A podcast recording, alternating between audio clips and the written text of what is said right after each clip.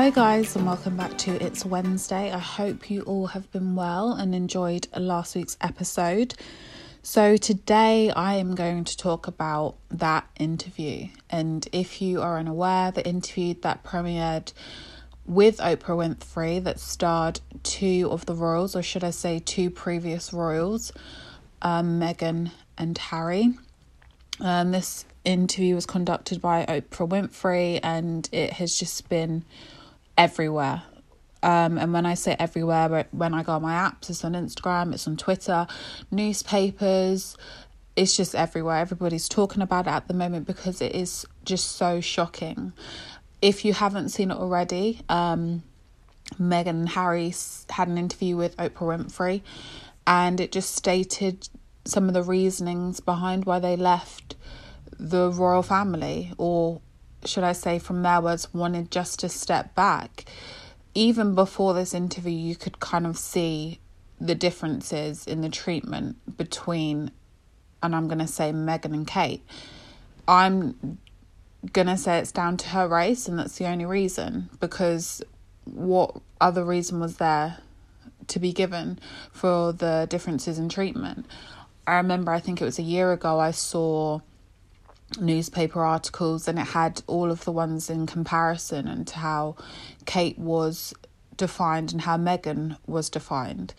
And some of the descriptions, like for example, when Kate cradled her bump, it was, you know, seen as affectionate and endearing. And when Meghan did it, it was for vanity. And you, that alone, I mean, I've never been pregnant, but you see pregnant women all the time either touch their bump, cradle it on occasion. So, how can that be for vanity if that's just a natural thing?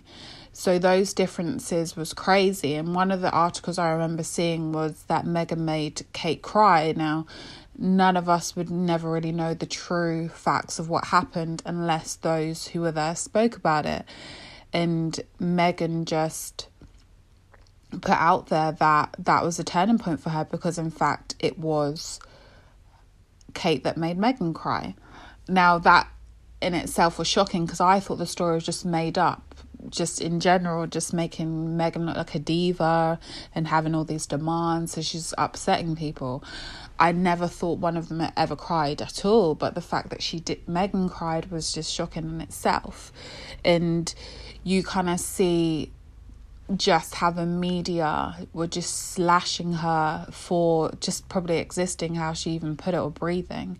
And it just kind of brings to light that although racism is talked about a lot throughout you know the years and we've seen so many protests we've seen people you know put stands against people and making everyone aware that in britain it's different from america although america is in your face Britain, it is very systematic, it is very undercover. And I think what we have an issue is in England, or I should say UK, is that we do not take acknowledgement that it is there. It is there and it's plain to see, and I feel like now it's just becoming even worse. And reasons behind it, I have no idea. I mean, you're not born to hate. And I think sometimes this is what the media has done is drilled into people's heads that certain races are, you know, disruptive, abusive, but yeah, it's just a subject you can go on and on and on about. But this interview has kind of raised it, it has been massive because it is someone from the royal family. I think if it was a celebrity saying it, it would have just been pushed under the rug. But because it is a member of the royal family, and not just because it was not Meghan, it was Harry also. He was born into that. He has grown up around that. And he is even talking about those um, issues. And some of them were just shocking. I don't want to put too many spoilers out there if you haven't seen it, but it's Wednesday now, so I'm sure you have. But yeah, it, all the revelations are crazy. Even the um, talking about the skin color and how their son Archie would not be given a title, and you just have to think, hmm, why is that? Why was he not given a title, but the other grandchildren were? And I'm going to talk about Piers Morgan quickly because he's presenter and he obviously throws out his opinions, which we are allowed free speech, but not to the detriment of other people's health or well-being. And he said, "Oh, I think she's lying about her suicidal thoughts." And what is quite funny is he's talking about be kind and all of these things, but yet he's doing the same thing. I think he's just upset because he got turned down by Meghan and he was saying positive things about her. And then when he didn't get invited to the royal wedding, it's interesting how his opinion changed on her. And then that's when he went on the attack.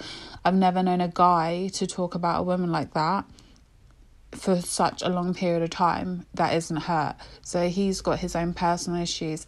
And as we found out yesterday he supposedly stepped down from his position, but I think he was sacked because um, there were that was the highest Ofcom complaints that were received. I think it was like forty four thousand, um, and so that's been like the highest. So yeah, it is very shocking, and it kind of just makes you look at the institution and think, is it so far behind and you know we're in 2021 and one thing that I saw in the statement that said oh you know because of the commonwealth we embrace other ethnic origins and communities and cultures. But do they really though? If you look at who actually works at the white house oh, I was going to say white house.